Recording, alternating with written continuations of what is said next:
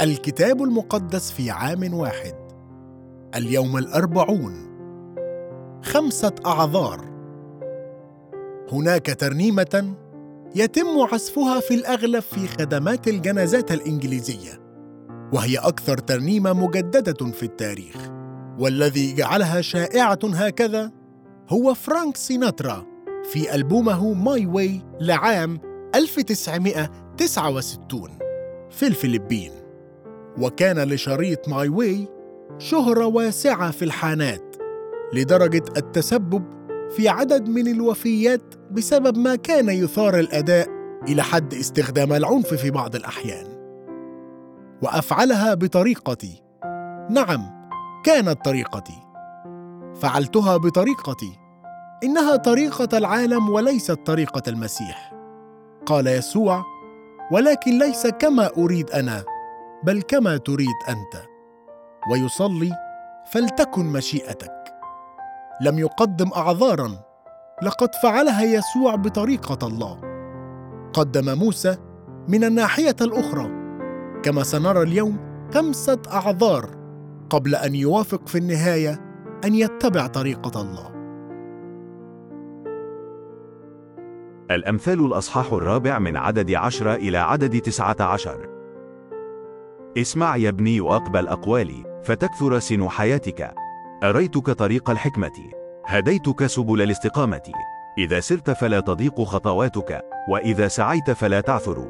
تمسك بالأدب لا ترخي. احفظه فإنه هو حياتك.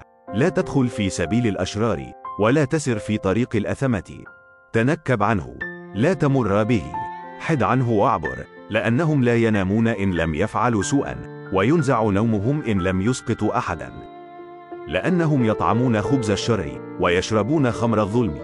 أما سبيل الصديقين فكنور مشرق يتزايد وينير إلى النهار الكامل. أما طريق الأشرار فكالظلام لا يعلمون ما يعثرون به. طريق الحكمة. يشبه النمو الروحي رحلة. تتقدم خطوة واحدة في كل مرة. ليس ما يهم هو كم تقدمت بل أنك تسير في الاتجاه الصحيح وأنك مستمر في المضي قدما. يخبرنا سفر الأمثال أنه يوجد طريقان سبيل الأشرار طريق الأثمة وطريق الحكمة سبيل الصديقين.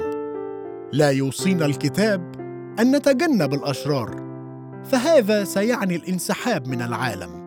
بل بالحري أن نتجنب طرقهم أن نتجنب فعل ما يفعلون. إن اتبعت إرشاد الله يعدك بأن يقودك في طريق الحكمة. ربما لا يكون طريق الله سهلا لكن هناك فرح وحماس عظيمين في اتباع طريقه. أما سبيل الصديقين فكنور مشرق يتزايد. وينير إلى النهار الكامل.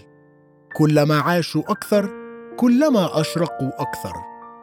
قالت إليزابيث كيبلر روس رائدة حركة رعاية المسنين. يشبه الناس نوافذ ذات زجاج ملون. يبرقون ويشرقون عندما تكون الشمس في الخارج. ولكن عندما يحل الظلام ينكشف جمالهم الحقيقي. فقط إن كان هناك نور من الداخل. أشكرك يا رب لأنك تعد أن تقودني في طرق مستقيمة. ساعدني لأتبع طريق الحكمة اليوم. متى الأصحاح السادس والعشرون من عدد واحد وثلاثون إلى عدد ستة وأربعون؟ حينئذ قال لهم يسوع كلكم تشكون في في هذه الليلة لأنه مكتوب أني أضرب الراعي فتتبدد خراف الرعية. ولكن بعد قيامي أسبقكم إلى الجليل. فأجاب بطرس وقال له وإن شك فيك الجميع فأنا لا أشك أبدا. قال له يسوع الحق أقول لك إنك في هذه الليلة قبل أن يصيح ديك تنكرني ثلاث مرات. قال له بطرس ولو اضطررت أن أموت معك لا أنكرك. هكذا قال أيضا جميع التلاميذ. حينئذ جاء معهم يسوع إلى ضيعة يقال لها جثيماني فقال للتلاميذ اجلسوا هنا حتى أمضي وأصلي هناك. ثم أخذ معه بطرس وابني زبدي وابتدأ يحزن ويكتئب. فقال لهم نفسي حزينة جدا حتى الموت. أمكثوا هنا واسهروا معي. ثم تقدم قليلا وخر على وجهه وكان يصلي قائلا يا أبتاه إن أمكن فلتعبر عني هذه الكأس. ولكن ليس كما أريد أنا بل كما تريد أنت. ثم جاء إلى التلاميذ فوجدهم نياما. فقال لبطرس أهكذا ما قدرتم أن تسهروا معي ساعة واحدة؟ اسهروا وصلوا لئلا تدخلوا في تجربة. أما الروح فنشيط وأما الجسد فضعيف. فمضى أيضا ثانية وصلى قائلا يا أبتاه إن لم يمكن أن تعبر عني هذه الكأس إلى أن أشربها فلتكن مشيئتك. ثم جاء فوجدهم أيضا نياما إذ كانت أعينهم ثقيلة. فتركهم ومضى أيضا وصلى ثالثة قائلا ذلك الكلام بعينه. ثم جاء إلى تلاميذه وقال لهم ناموا الآن واستريحوا. هوذا الساعة قد اقتربت وابن الإنسان يسلم إلى أيدي الخطاة. قوموا ننطلق. هوذا الذي يسلمني قد اقترب. طريقتك. طريقة يسوع هي أن يقول لله ليست طريقتي بل طريقتك. لم يعلمنا يسوع أن نصلي فقط لتكن مشيئتك بل إنه صلى هكذا بنفسه. يا أبتاه إن أمكن فلتعبر عني هذه الكأس. ولكن ليس كما أريد أنا بل كما تريد أنت. وصلى مرة ثانية.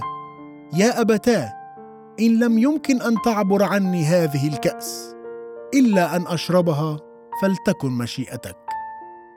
ليست هذه صلوات استسلام بل صلوات شجاعة عظيمة. إذ هو مستعد لأن يتبع طرق الله مهما كلفه الأمر. نرى في هذه الفقرة إنسانية يسوع. ابتدأ يحزن ويكتئب. كان معه أقرب ثلاثة أصدقاء لديه. نفس الثلاثة الذين رأوا يسوع في المجد الإلهي عند التجلي يرون الآن يسوع في عمق الحزن الإنساني. إنه يصلي لله الآب ليريه إن كان هناك أي بديل لكن هو مستعد أن ينفذ إرادة الآب مهما كان الثمن. بالنسبة ليسوع كانت التكلفة ذات ترتيب يختلف تماما عن أي شيء نواجهه. فقد أخذ خطايا العالم كله على كتفيه. لذا كانت نفسه حزينة جدا حتى الموت. ثلاث مرات يصلي يسوع من أجل أن تؤخذ هذه الكأس بعيدا عنه. تشير الكأس لألامه وموته المحتومين. قبل ذهابه لبستان جثيماني مباشرة. تكلم يسوع عن الكأس عند تناولهم وجبة الفصح. إنها تمثل دمه الذي يسفك من أجل كثيرين لمغفرة الخطايا. والأكثر من هذا كما كان الوضع غالبا في العهد القديم تشتمل هذه الكأس على إشارة لغضب الله. على الصليب أخذ يسوع الكأس مكانك. عندما تكون محبطا بشدة ويغمرك الحزن تحيطك المشاكل أو تمر بأوقات صعبة. يكون من المشجع حقا أن تعرف أن يسوع قد اختبر كل ما يزعجك وأكثر منه بكثير. يسوع يعرف ما تمر به ويمكنك أن تتبع مثاله بأن تخضع طرقك لله. يوجد تباين مذهل بين ما حدث في بستان جثيماني وفي جنة عدن. كانت ليست طريقتك بل طريقتي هي أساس رد آدم وحواء على الله في البستان الأول. لكن في البستان الثاني ليس طريقتي بل طريقتك كانت هي صلاة يسوع للآب. القيام بالأمور بطريقة الله كان يعني الألم والموت وقد جلب هذا فداء لكل العالم. ساعدني يا رب. لأتبع مثالك وأصلي لكن لتكن لا إرادتي بل إرادتك لتكن مشيئتك. الخروج الأصحاح الرابع. فأجاب موسى وقال ولكن ها هم لا يصدقونني ولا يسمعون لقولي بل يقولون لم يظهر لك الرب. فقال له الرب ما هذه في يدك؟ فقال عصا. فقال اطرحها إلى الأرض. فطرحها إلى الأرض فصارت حية فهرب موسى منها. ثم قال الرب لموسى مد يدك وأمسك بذنبها. فمد يده وأمسك به فصارت عصا في يده. لكي يصدقوا أنه قد ظهر لك الرب إله آبائهم إله إبراهيم وإله إسحاق وإله يعقوب. ثم قال له الرب أيضا أدخل يدك في عبك. فأدخل يده في عبه ثم أخرجها. وإذا يده برصاء مثل الثلج ثم قال له رد يدك إلى عبك. فرد يده إلى عبه ثم أخرجها من عبه وإذا هي قد عادت مثل جسده. فيكون إذا لم يصدقوك ولم يسمعوا لصوت الآية الأولى أنهم يصدقون صوت الآية الأخيرة.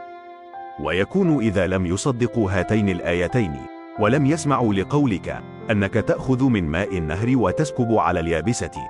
فيصير الماء الذي تأخذه من النهر دما على اليابسة. فقال موسى للرب استمع أيها السيد لست أنا صاحب كلام منذ أمس ولا أول من أمس ولا من حين كلمت عبدك بل أنا ثقيل الفم واللسان. فقال له الرب من صنع للإنسان فمن أو من يصنع أخرس أو أصم أو بصيرا أو أعمى؟ أما هو أنا الرب فالآن اذهب وأنا أكون مع فمك وأعلمك ما تتكلم به. فقال استمع أيها السيد أرسل بيد من ترسل. فحمي غضب الرب على موسى وقال أليس هارون اللاوي أخاك؟ أنا أعلم أنه هو يتكلم وأيضا ها هو خارج لاستقبالك. فحينما يراك يفرح بقلبه فتكلمه وتضع الكلمات في فمه وأنا أكون مع فمك ومع فمه وأعلمكما ماذا تصنعان. وهو يكلم الشعب عنك وهو يكون لك فمن وأنت تكون له الها. وتأخذ في يدك هذه العصا التي تصنع بها الآيات. فمضى موسى ورجع إلى يثرون حميه وقال له أنا أذهب وأرجع إلى إخوتي الذين في مصر لارى هل هم بعد أحياء. فقال يثرون لموسى اذهب بسلام. وقال الرب لموسى في مديان اذهب ارجع إلى مصر لأنه قد مات جميع القوم الذين كانوا يطلبون نفسك. فأخذ موسى امرأته وبنيه وأركبهم على الحمير ورجع إلى أرض مصر. وأخذ موسى عصا الله في يده. وقال الرب لموسى عندما تذهب لترجع إلى مصر انظر جميع العجائب التي جعلتها في يدك واصنعها قدام فرعون. ولكني أشدد قلبه حتى لا يطلق الشعب. فتقول لفرعون هكذا يقول الرب إسرائيل ابن البكر. فقلت لك أطلق ابني ليعبدني. فأبيت أن تطلقه. ها أنا أقتل ابنك البكر. وحدث في الطريق في المنزل أن الرب اتقاه وطلب أن يقتله. فأخذت صفورة صوانة وقطعت غرلة أبنها ومست رجليه. فقالت إنك عريس دم لي. فانفك عنه. حينئذ قالت عريس دم من أجل الختان. وقال الرب لهارون اذهب إلى البرية لاستقبال موسى. فذهب والتقاه في جبل الله وقبله. فأخبر موسى هارون بجميع كلام الرب الذي أرسله وبكل الآيات التي أوصاه بها. ثم مضى موسى وهارون وجمع جميع شيوخ بني إسرائيل. فتكلم هارون بجميع الكلام الذي كلم الرب موسى به وصنع الآيات أمام عيون الشعب. فآمن الشعب. ولما سمعوا أن الرب افتقد بني إسرائيل وأنه نظر مذلتهم خروا وسجدوا. الخروج الأصحاح الخامس. وبعد ذلك دخل موسى وهارون وقال لفرعون هكذا يقول الرب إله إسرائيل أطلق شعبي ليعيدوا لي في البرية. فقال فرعون من هو الرب حتى أسمع لقوله فأطلق إسرائيل؟ لا أعرف الرب وإسرائيل لا أطلقه. فقال إله العبرانيين قد اتقانا فنذهب سفر ثلاثة أيام في البرية ونذبح للرب إلهنا. لئلا يصيبنا بالوباء أو بالسيف. فقال لهما ملك مصر لماذا يا موسى وهارون تبطلان الشعب من أعماله؟ اذهبا إلى أثقالكما. وقال فرعون هو ذا الآن شعب الأرض كثير وأنتما تريحانهم من أثقالهم. فأمر فرعون في ذلك اليوم مسخري الشعب ومدبريه قائلا لا تعودوا تعطون الشعب تبنا لصنع اللبن كأمس وأول من أمس. ليذهبوا هم ويجمعوا تبنا لأنفسهم. ومقدار اللبن الذي كانوا يصنعونه أمس وأول من أمس تجعلون عليهم. لا تنقصوا منه فإنهم متكاسلون. لذلك يصرخون قائلين نذهب ونذبح للهنا. ليثقل العمل على القوم حتى يشتغلوا به ولا يلتفتوا إلى كلام الكذب. فخرج مسخرو الشعب ومدبروه وكلموا الشعب قائلين هكذا يقول فرعون. لست أعطيكم تبنا. اذهبوا أنتم وخذوا لأنفسكم تبنا من حيث تجدون. إنه لا ينقص من عملكم شيء. فتفرق الشعب في كل أرض مصر ليجمعوا قشا عوضا عن التبن. وكان المسخرون يعجلونهم قائلين كملوا أعمالكم. أمر كل يوم بيومه. كما كان حينما كان التبن. فضرب مدبر بني إسرائيل الذين أقامهم عليهم مسخر فرعون. وقيل لهم لماذا لم تكملوا فريضتكم من صنع اللبن أمس واليوم كالأمس وأول من أمس؟ فأتى مدبر بني إسرائيل وصرخوا إلى فرعون قائلين لماذا تفعل هكذا بعبيدك؟ التبن ليس يعطى لعبيدك واللبن يقولون لنا أصنعوه. وهو ذا عبيدك مضروبون وقد أخطأ شعبك. فقال متكاسلون أنتم متكاسلون. لذلك تقولون نذهب ونذبح للرب. فالآن اذهبوا اعملوا. وتبن لا يعطى لكم ومقدار اللبن تقدمونه. فرأى مدبرو بني إسرائيل أنفسهم في بلية إذ قيل لهم لا تنقصوا من لبنكم أمر كل يوم بيومه. وصادفوا موسى وهارون واقفين للقائهم حين خرجوا من لدن فرعون. فقالوا لهما ينظر الرب إليكما ويقضي. لأنكما أنتنتما رائحتنا في عيني فرعون وفي عيون عبيده حتى تعطي سيفا في أيديهم ليقتلونا. فرجع موسى إلى الرب وقال يا سيد لماذا أسأت إلى هذا الشعب؟ لماذا أرسلتني؟ فإنه منذ دخلت إلى فرعون لا أتكلم باسمك. أساء إلى هذا الشعب. وأنت لم تخلص شعبك. الخروج الأصحاح السادس من عدد واحد إلى عدد إثنى عشر. فقال الرب لموسى الآن تنظر ما أنا أفعل بفرعون. فإنه بيد قوية يطلقهم. وبيد قوية يطردهم من أرضه ثم كلم الله موسى وقال له أنا الرب. وأنا ظهرت لإبراهيم وإسحاق ويعقوب بأني الإله القادر على كل شيء. وأما باسمي يهوى فلم أعرف عندهم. وأيضا أقمت معهم عهدي أن أعطيهم أرض كنعان أرض غربتهم التي تغربوا فيها. وأنا أيضا قد سمعت أنين بني إسرائيل الذين يستعبدهم المصريون وتذكرت عهدي. لذلك قل لبني إسرائيل أنا الرب وأنا أخرجكم من تحت أثقال المصريين وأنقذكم من عبوديتهم وأخلصكم بذراع ممدودة وبأحكام عظيمة وأتخذكم لي شعبا وأكون لكم إلها. فتعلمون أني أنا الرب إلهكم الذي يخرجكم من تحت أثقال المصريين وأدخلكم إلى الأرض التي رفعت يدي أن أعطيها لإبراهيم وإسحاق ويعقوب وأعطيكم إياها ميراثا. أنا الرب فكلم موسى هكذا بني إسرائيل ولكن لم يسمعوا لموسى من صغر النفس ومن العبودية القاسية. ثم كلم الرب موسى قائلا ادخل قل لفرعون ملك مصر أن يطلق بني إسرائيل من أرضه.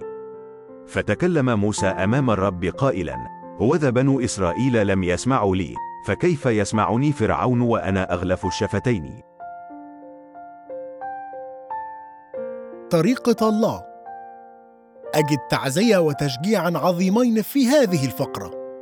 إنني خجول وانطوائي جدا وأنا بطبيعتي قائد متردد لكني أجده أمرا مشجعا أنه حتى القائد العظيم موسى كان قائدا مترددا وأنه حاول أن يقدم أعذارا بخصوص تنحيه عن القيام بالمهمة التي كان الله يدعو لها. في فقرة الأمس وفي فقرة اليوم نرى أعذاره الخمسة والتي تنطبق علي كلها. لقد حصلت على الشخص الخطأ. قال موسى من أنا؟ شعر أنه غير ملائم. وكلنا يمكن أن نشعر أنا لست جيد بما فيه الكفاية. قال موسى لله لقد حصلت على الشخص الخطأ. لماذا أنا؟ فيجيب الله إني أكون معك. وهذا هو المهم كله. لست مستعدا بعد. يقول موسى فماذا أقول لهم؟ لقد شعر أنه ليس عنده معرفة كافية. لم يظن أنه قادر على أن يجيب كل الأسئلة. وظن أنه لن يكون عنده ما يقوله. فقال الله هكذا تقول.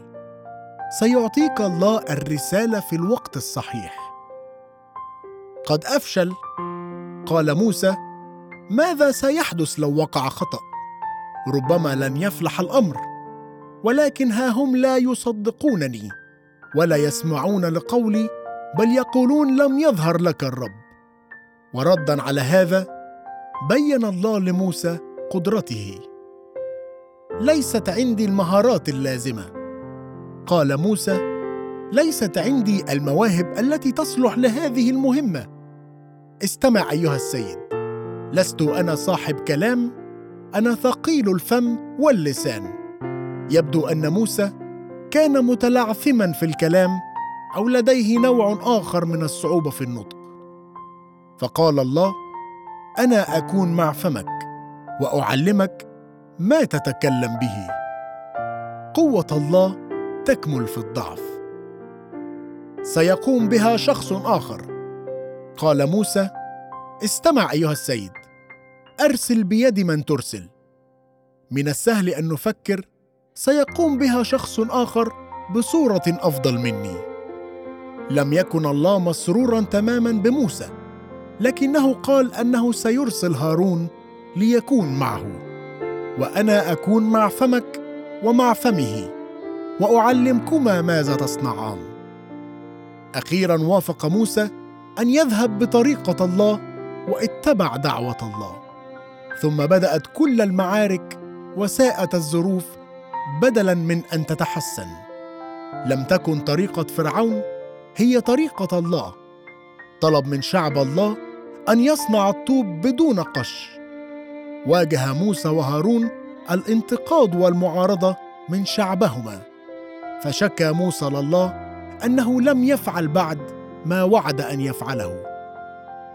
استجاب الله لشكوى موسى بأن أعطاه رؤية أوضح عمن يكون هو. فقال الله أنا الرب وأنا ظهرت لإبراهيم وإسحاق ويعقوب بأني الإله القادر على كل شيء. وأما باسمي يهوى فلم أعرف عندهم. في جمل قليلة يعلن الله لموسى المزيد عن شخصيته وهو يبين أنه أمين ويحفظ كلمته وهو يوضح أنه يتألم معنا ويشعر بألمنا وهو يضمن الخلاص والحرية وهو يحضرنا إلى علاقة لصيقة معه ويقودنا إلى ميراثنا ويأخذنا إلى وطننا الحقيقي. ولكن عندما أخبر موسى الشعب بكل هذا لم يسمعوا لموسى من صغر النفس ومن العبودية القاسية. فيشكو موسى لله أن ما يخشاه قد وقع بالفعل وقال هوذا بنو إسرائيل لم يسمعوا لي فكيف يسمعني فرعون وأنا أغلف الشفتين؟ غالبا جدا ما يكون هذا هو النمط الكتابي. اولا تأتي دعوة الله ورؤيته ثم يليهما كل التحديات والصعوبات قبل أن ترى تتميم الوعد. طريق الله ليس سهلا دائما إنه مليء بالتحديات بصورة غير عادية ولكن في نهاية المطاف ينجح ويحقق مقاصده بصورة رائعة. أشكرك يا رب لأنك تقول وأكون معك. أشكرك من أجل الامتياز الهائل لسماع دعوتك والسير في طرقك. حتى عندما تبدو الأمور أحيانا أنها تسوء بدلا من أن تتحسن. ساعدني لكي أظل في المسير في طريقك وعلى طريقتك. قال بطرس لا أنكرك. لدينا جميعا نوايا حسنة مثل بطرس ولكننا جميعا غير كاملين. ولا يمكننا المتابعة بدون قوة الله. نام التلاميذ عندما كان يفترض بهم أن يصلوا. لقد نمت كثيرا عندما كنت أصلي. وأنا أرى أن إغلاق العيون أثناء الصلاة أحيانا كثيرة يسبب النعاس.